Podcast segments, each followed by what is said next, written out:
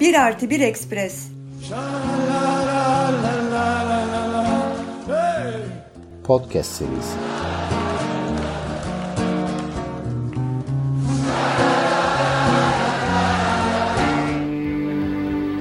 Strangely, I became more bookish.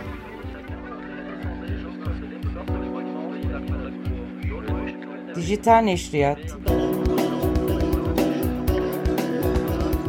Bir artı bir Ekspres Ekoloji Dijital Neşriyat köşesinde ben Ethem Can Turhan. Akdeniz ve Ege orman alanlarındaki yangınlar, Batı Karadeniz'deki seller derken insan ve insan dışı e, canlı yaşamını tehdit eden çoklu etkenler, kurumların içinin boşaltılması, hızlı ekonomik büyümeye kurban edilen alanlar ve bir ekolojik rejim olarak ahbap çavuş kapitalizminin sonuçlarını bize en ağır yoldan gösteriyor. 9 Ağustos pazartesi günü yayınlanan Hükümetler Arası İklim Değişikliği Paneli 6. değerlendirme raporunda aslında yaşadığımız sıcak, boğucu ve yıkıcı yaza dair oldukça sarsıcı bazı öngörüler ve gelecek senaryoları bulunuyordu.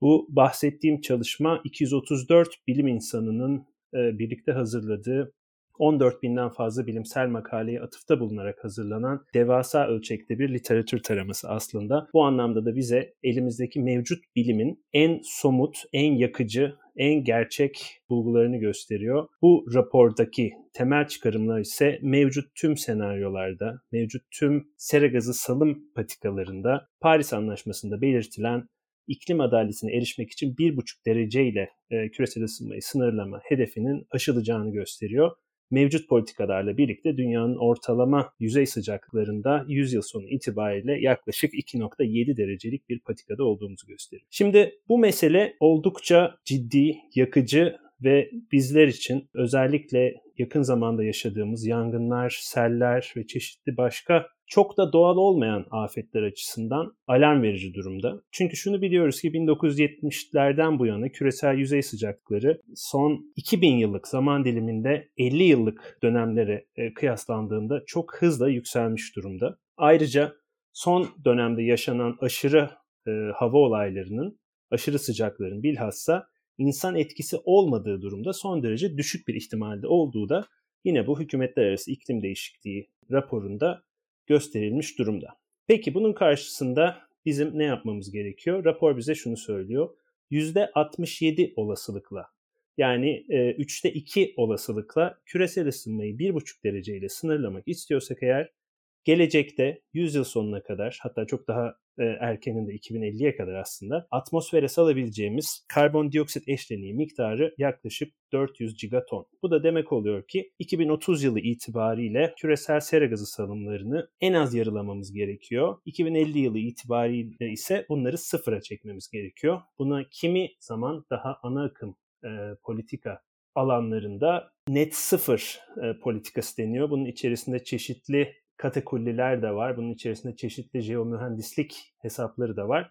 Ama bildiğimiz şey şu, 21. E, yüzyılda küresel ısınmayı, iklim değişikliğini 2 derecelik bir eşikte hatta daha da iddialı olarak iklim adaletini sağlayacak şekilde 1,5 derecede e, durdurabilmek için çok radikal siyasi, iktisadi, sosyal, kültürel değişimlere ihtiyacımız var. Bu değişimlerden bir tanesi son özellikle 10 yıldır daha da sıkça konuşulanlarından bir tanesinin adı ise Yeşil Yeni Düzen. Yeşil Yeni Düzen dediğimiz zaman aslında tek bir homojen yaklaşımdan, politika teklifinden bahsetmiyoruz. Yeşil Yeni Düzen adı altında çok çok farklı, neredeyse birbirine zıt, taban tabana zıt olan bir dizi öneri politika paketi e, mevcut. Bugün aslında bu podcast bölümünde bahsetmek istediğim şey tam olarak bu yeşil yeni düzen nasıl olabilir, nasıl adil olabilir, nasıl sürdürülebilir olabilir ve nasıl bize gezegenin içindeki insan ve insan dışı canlı varlıklarıyla birlikte ihtiyacı olduğu şekilde radikal bir dönüşümü e, getirebilir. Burada da faydalanacağım e, ve sizlere tanıtmak istediğim iki kitap üzerinden ilerleyeceğim. Bunlardan bir tanesi e, şu anda London School of Economics'te e, bir antropolojist olan Jason Hickel'in kitabı Less is More, How Degrowth Will Save the World. Daha azı daha çoktur, küçülme dünyayı nasıl kurtaracak e, adlı kitabı Windmill yayınlarından 2020 yılında çıkan bir kitap. Bununla birlikte e, devamında size bahsetmek istediğim kitap bu senenin başında e, bahar aylarında çıkan Wageningen Üniversitesi'nde Hollanda'da doktora sonrası araştırmacı olan Max Eil'ın kitabı. O da e, A People's Green New Deal, Halkların Yeşil Yeni Düzeni adını taşıyor. Pluto Press'ten çıktı. Şimdi ilk olarak Jason Hickel'in kitabıyla e, başlamak istiyorum. Jason Hickel'in kitabı iki ana bölümden ve altı alt bölümden oluşuyor. İlk kısım çok azdır adını taşıyor ve aslında üç e, blok altında e, bu kitap bize mevcut kapitalist düzenin nasıl kurulduğu ve aslında en başından beri büyümeye odaklı bir e, oryantasyonun nasıl olduğunu anlatan çok oldukça detaylı ama bir o kadar da rahat okunabilen e, bir kısımla e, açılıyor. Bunun ilk kısmı e, çitlemelerden yani kapitalizmin işte 500 yıllık e, tarihini çok temelden alarak aslında çitlemelerden başlıyor. Çitlemelerle birlikte kapitalizmin büyüme e, hedefinin nasıl yaratıldığını aslında e, burada suni olarak bazı limitlerin ve kısıtların nasıl yaratıldığını ve bunlar üzerinden mülksüzleştirmeler üzerinden kapitalizmin tarihinin nasıl genişlemeler, işgaller e, ve aslında bir biçimde emperyalizm üzerinden de e, dünyayı şekillendirdiği üzerine e, genişçe bir tartışma var. Bu tartışma e, içerisinde özellikle Hickel'in yapmaya çalıştığı şey daha önceki podcast bölümlerimizden de e, Bengi ile sohbetlerimizde de bahsetmiştik. Doğanın parçası olan insan ve insan dışı varlıklarla birlikte nasıl ucuzlatıldığı ve bu ucuzlatılma sonucunda aslında doğa insan ikiliğinin veya e, kitapta oldukça sık şekilde e, bahsi geçen e, aynı zamanda çok önemli bir dekolonyal düşünür olan Martinikli yazar Ayme Sezar'ın söylediği şekliyle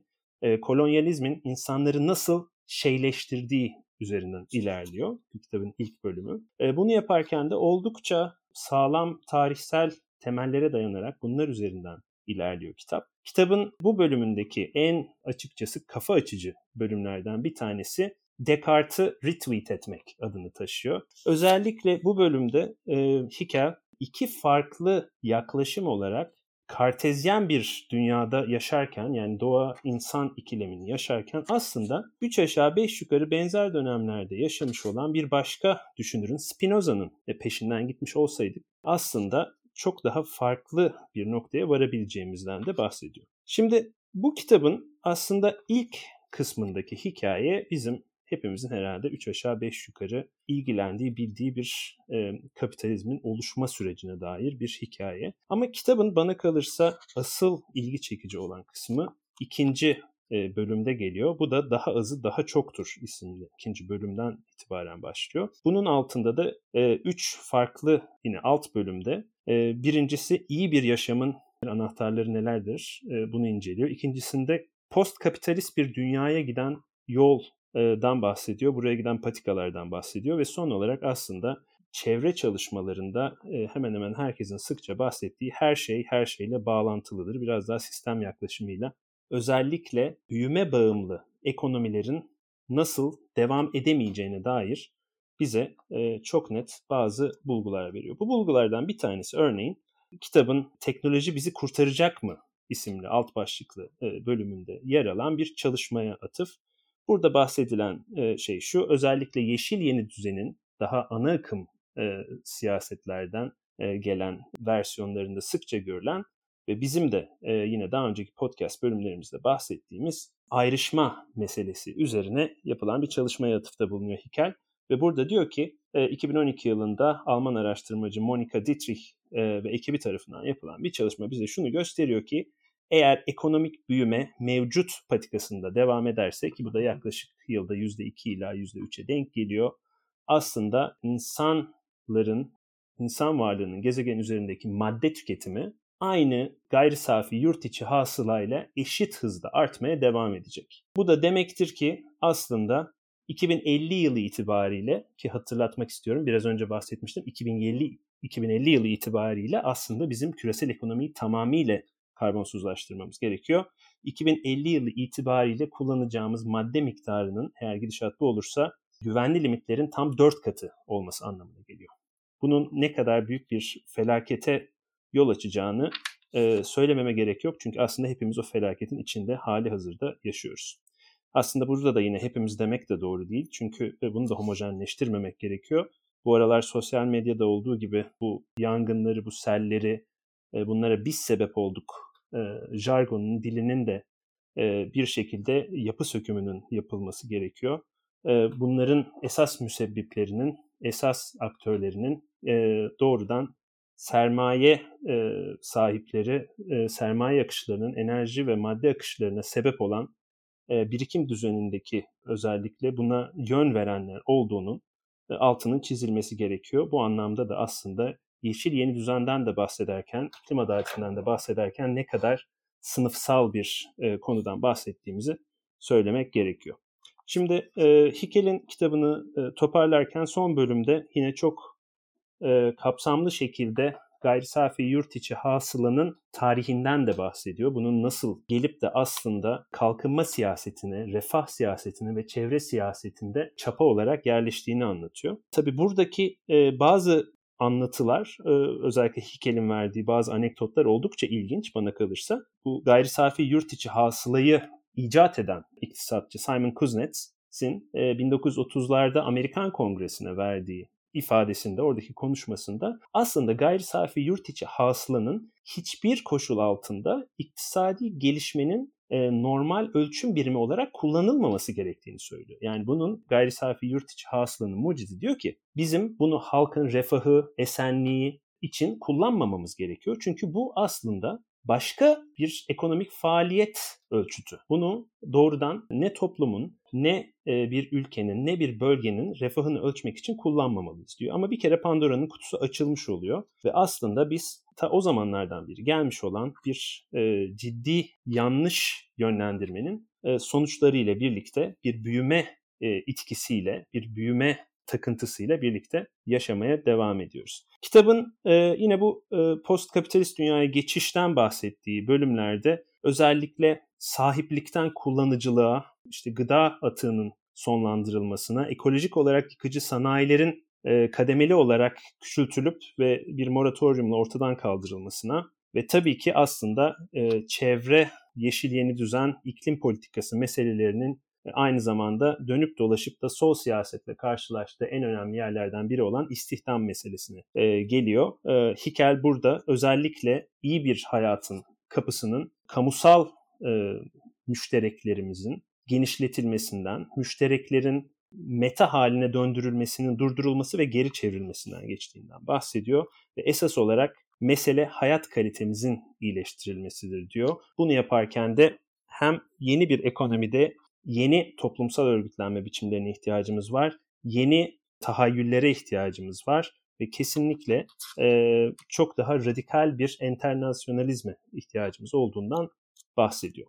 Hickel'in bu kitabı bir açıdan oldukça kapsamlı bir kitap. Çünkü pek çok farklı alanı kesiyor. Kalkınma çalışmalarından iklim değişikliği çalışmalarına kadar işte küresel adaletten yine e, teknoloji tartışmalarına kadar pek çok alanı kesiyor ve satır aralarında çok ciddi bir postkolonyal, dekolonyal e, vurgu taşıyor. Bu anlamıyla da hem e, teorik derinliği hem kapsadığı konunun genişliği hem de kitabın erişilebilirliği açısından açıkçası çok kıymetli olduğunu düşünüyorum ben bu kitabın. Umarım çok yakın zamanda Türkçe'ye de çevrilebilir. E, Türkiye'de e, hali hazırda sosyalist sol içerisinde yapılan e, iklim e, ve çevre tartışmalarına çok ciddi bir e, katkıda bulunabileceğini düşünüyorum. Bununla beraber kitabın belki de alt planını, arka planını oluşturmakla birlikte bu bahsettiğim postkolonyal tartışmalardan belki bir tık daha içine giremediği meselelerden bir tanesi de küresel güneyden gelen e, Marksist akımların örneğin dünya sistemi teorisi ve bunun çevresine gelişen pek çok güney Marksizminden aslında yeterince bahsetmemesi ama neyse ki o açığı da yine Jason Hickel'in tanıtım yazılarından birinde yazmış olduğu olan diğer kitap Max Island kitabı A People's Green New Deal Halkların Yeşil Yeni Düzeni kitabı karşılıyor. Bu kitap da iki ana bölümden oluşuyor. Kapitalist yeşil dönüşümler ve halkların yeşil yeni düzeni altında. Bunun altında özellikle ilk kısım içinde bulunduğumuz mevcut koşullar altında e, müesses nizamın bizi büyük dönüşüm adı altında nasıl eko milliyetçiliklere, ekofaşizme e, hapsettiğini anlatarak bahsediyor. Daha sonra e, ekomodernizmin e, bazı heyecan verici olduğunu iddia ettiği tekliflerini teker teker çöpe atıyor. Buradan enerji kullanımı, küçülme ve yeşil yeni düzen tartışmalarına giriyor ki şunu da e, söylemeliyim. E, bu kitap e, halkların yeşil yeni düzeni adını taşımakla birlikte herhalde e, bu alanda okuyabileceğiniz yeşil yeni düzene dair en eleştirel kitaplardan bir tanesi. Ve sonunda aslında getirip e, aklındaki baklayı ortaya çıkarıyor. Bizim buradaki tartışmamız yeşil bir sosyal demokrasi mi yoksa ekososyalizm mi sorusunu soruyor ve bu soruya aslında ikincisinin tarafında olduğu cevabını veriyor. Bununla birlikte ikinci kısımda yani halkların yeşil yeni düzeni dediği kitabın ikinci kısmında görmek istediğimiz dünyayı nasıl yaratabileceğimize dair bazı e, önerileri var. Ama bunun temelinde de gerçekten radikal internasyonalist yeşil bir anti-emperyalizmin olması gerektiğini Max Eil özellikle çeşitli uluslararası dayanışma örnekleri üzerinden de açıklıyor. E, şimdi Max Eil'ın yeşil yeni düzen fikrine ve bu e, isimlendirmeye olan eleştirisinin herhalde en e, güzel e, özetlerinden bir tanesi kitabın giriş bölümünde bahsettiği ve detaylıca e, anlattığı Amazon ve Amazon'un sahibi Jeff Bezos'un ki biliyorsunuz çok yakın zamanda fallik bir objeyle kendisini uzaya fırlattı ve geri geldi. Bahsettiğimiz yeşil yeni düzen altında, enerji dönüşümü altında aslında hiç de öyle lityumla çalışan elektrikli arabalardan metal ve plastiği son damlasına kadar geri dönüştürecek olan kapalı devre tüketici ekonomisinden veya devlet destekli, e, devlet tarafından sübvanse edilen nükleer enerjiyle dönen bir ekonomiden hiç de rahatsız olmayacağı yönünde e, Max Eil'in yorumu. Yani aslında bahsettiğimiz tarz bir model karbonsuzlaşmayı sağlasa bile mevcut iş modellerini ve kapitalizmin fonksiyonunu, kapitalizmin çalışma prensiplerini etkileyecek bir model değil. Bu anlamda da yeşil yeni düzenin farklı veçeleriyle birlikte hükümetler için ve karar vericiler için aslında bir yönetim gündemi olduğunu, bu anlamıyla da kimin ne kadar ve neyi alacağını, kimin neyi alamayacağını veya kimin neyden ne kadar az faydalanacağını anlattığını söylüyor bize. Kitabın özellikle hedef tahtasındaki temel tartışmalardan bir tanesi Amerika'daki Yeşil Yeni Düzen tartışması. Özellikle Bernie Sanders ekibi ve Alexandria Ocasio-Cortez ekibinin öne attığı Yeşil Yeni Düzen tartışmasına Max Eil, internasyonalist küresel Güney Marksizmi cephesinden çok sağlam şekilde bazı ataklarda bulunuyor. Bunu yapan yaparken de aslında pozisyonunu da çok net olarak sömürge sonrası bir dünyada iklim adaletini e, gerçekleştirmenin tek koşulunun buradaki iklim borcunun ödenmesinden geçeceğini söyleyerek kuruyor. Bu anlamda da e, kendi argümanlarını sosyal demokratik diye adlandırdığı daha ana akım yeşil yeni düzen tartışmalarından ayırmış oluyor. Bu kitaba dair de e, özellikle çok çarpıcı olan bazı kısımlar var. Çünkü Jason Hickel'in kitabından demin bahsettiğim gibi daha farklı olarak referans aldığı temel isimler Samir Amin'den Franz Fanon'a Arap Marksizmlerine uzanan bir dizi küresel çevre çalışmaları tartışmalarında da daha radikal soldan olan tartışmalarda bile çok aşina olunmayan halbuki bu tartışmaları 1970'lerde özellikle sömürgecilik e, bir biçimiyle en azından sona ererken yapmış olan Güney Marksizminin bir şekilde ortaya çıkarılmasına da yardımcı oluyor e, Max Eil. Bu anlamda da e, iklim değişikliği, iklim krizi, küçülme çalışanların bu kitaptan ve bu kitaptaki aslında kapitalizmin ve emperyalizmin, e, sömürgeciliğin farklı veçelerde aslında ortadan kalkmadığı ve bunların dönüşmeye devam ettiği ve yeşil yeni düzeninde eğer e, radikal bir değişim öne sürmüyorsa aslında aynı şeyin devamı olacağı yönündeki vurgusu çok önemli diye düşünüyorum. Kitabın başka önemli vurgularından bir tanesi de aslında tarım tartışmasına yaptığı katkılar. Max Eil'in e, diğer çalışmalarıyla da uyum içerisinde. Çünkü halkların yeşil yeni düzeninin ancak ve ancak çok ciddi şekilde agroekolojiyi merkezine almış bir ekososyalist planlamadan e, geçebileceğini somut örneklerle bize ifade ediyor bu kitapta Max Eil. Yine buradaki hedef tahtasında e, kimi küresel kuzey e, Marksistlerinin de aslında çok ciddi şekilde tartıştığı ve kimi zaman da taraftarı olarak tartıştığı e, karbondioksit tutma, karbon tutma ve saklama teknolojilerini de e, hedefe alıyor. Ve bunların da aslında aynı ekomodernistler gibi e, mevcut sömürü düzenini nasıl devam ettirmeye yarayacağından bahsediyor. Kitabın çok önemli tartışmalarından bir tanesi de aynı zamanda işte e, Jason Hickel'in biraz daha küresel ölçekte ele aldığı bazı meseleleri biraz daha ayaklarını yere bastırarak dünyaya indirmesi diyebiliriz. Örneğin burada bahsettiği biraz daha kırsalcı belediyecilik, daha radikal belediyecilik hareketlerinin hem küresel kuzeyde hem küresel güneydeki sistem karşıtı e, hareketleri toplayabileceğini bu anlamda da özellikle gıda egemenliğinin sağlanmasının, e, iklim adaletinin sağlanmasının en temel adımlarından olduğundan bize bahsediyor. Ve kitabın her bölümünde ayrı ayrı ve detaylı olarak önümüze çıkan eleştiririz şu, aslında kuzeyde, küresel kuzey ülkelerinde e, geliştirilmiş olan yeşil gibi veya e, radikal gibi gözüken bazı kavramları, bazı yaklaşımları da e, biraz kazıdığımız zaman altından yine üstenci, tepeden dayatmacı e, bazı yaklaşımların çıktığı gerçeği.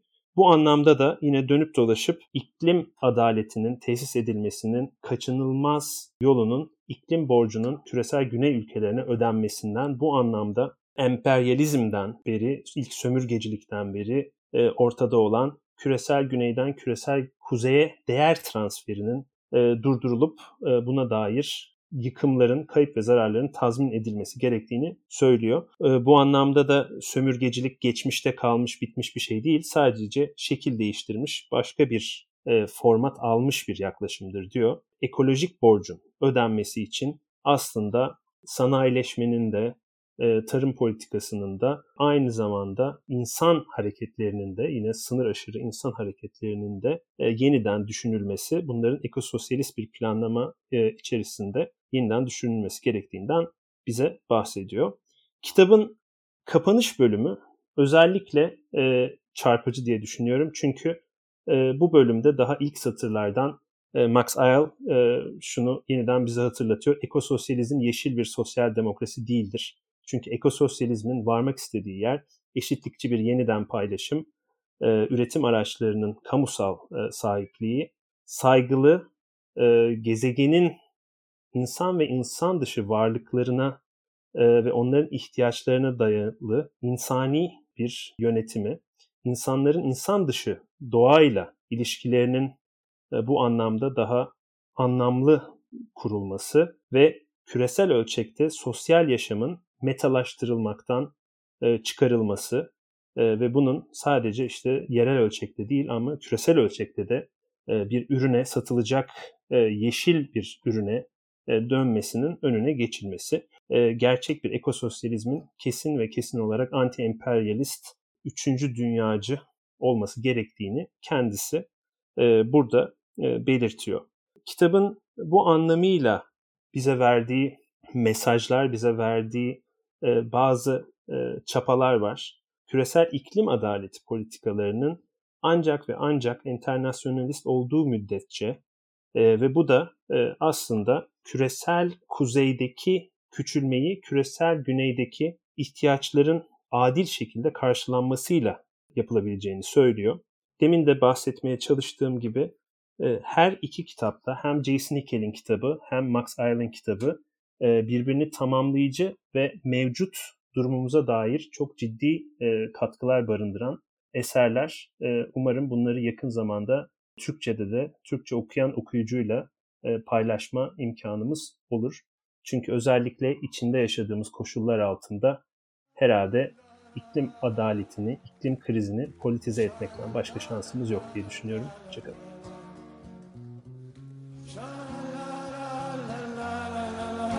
Hey!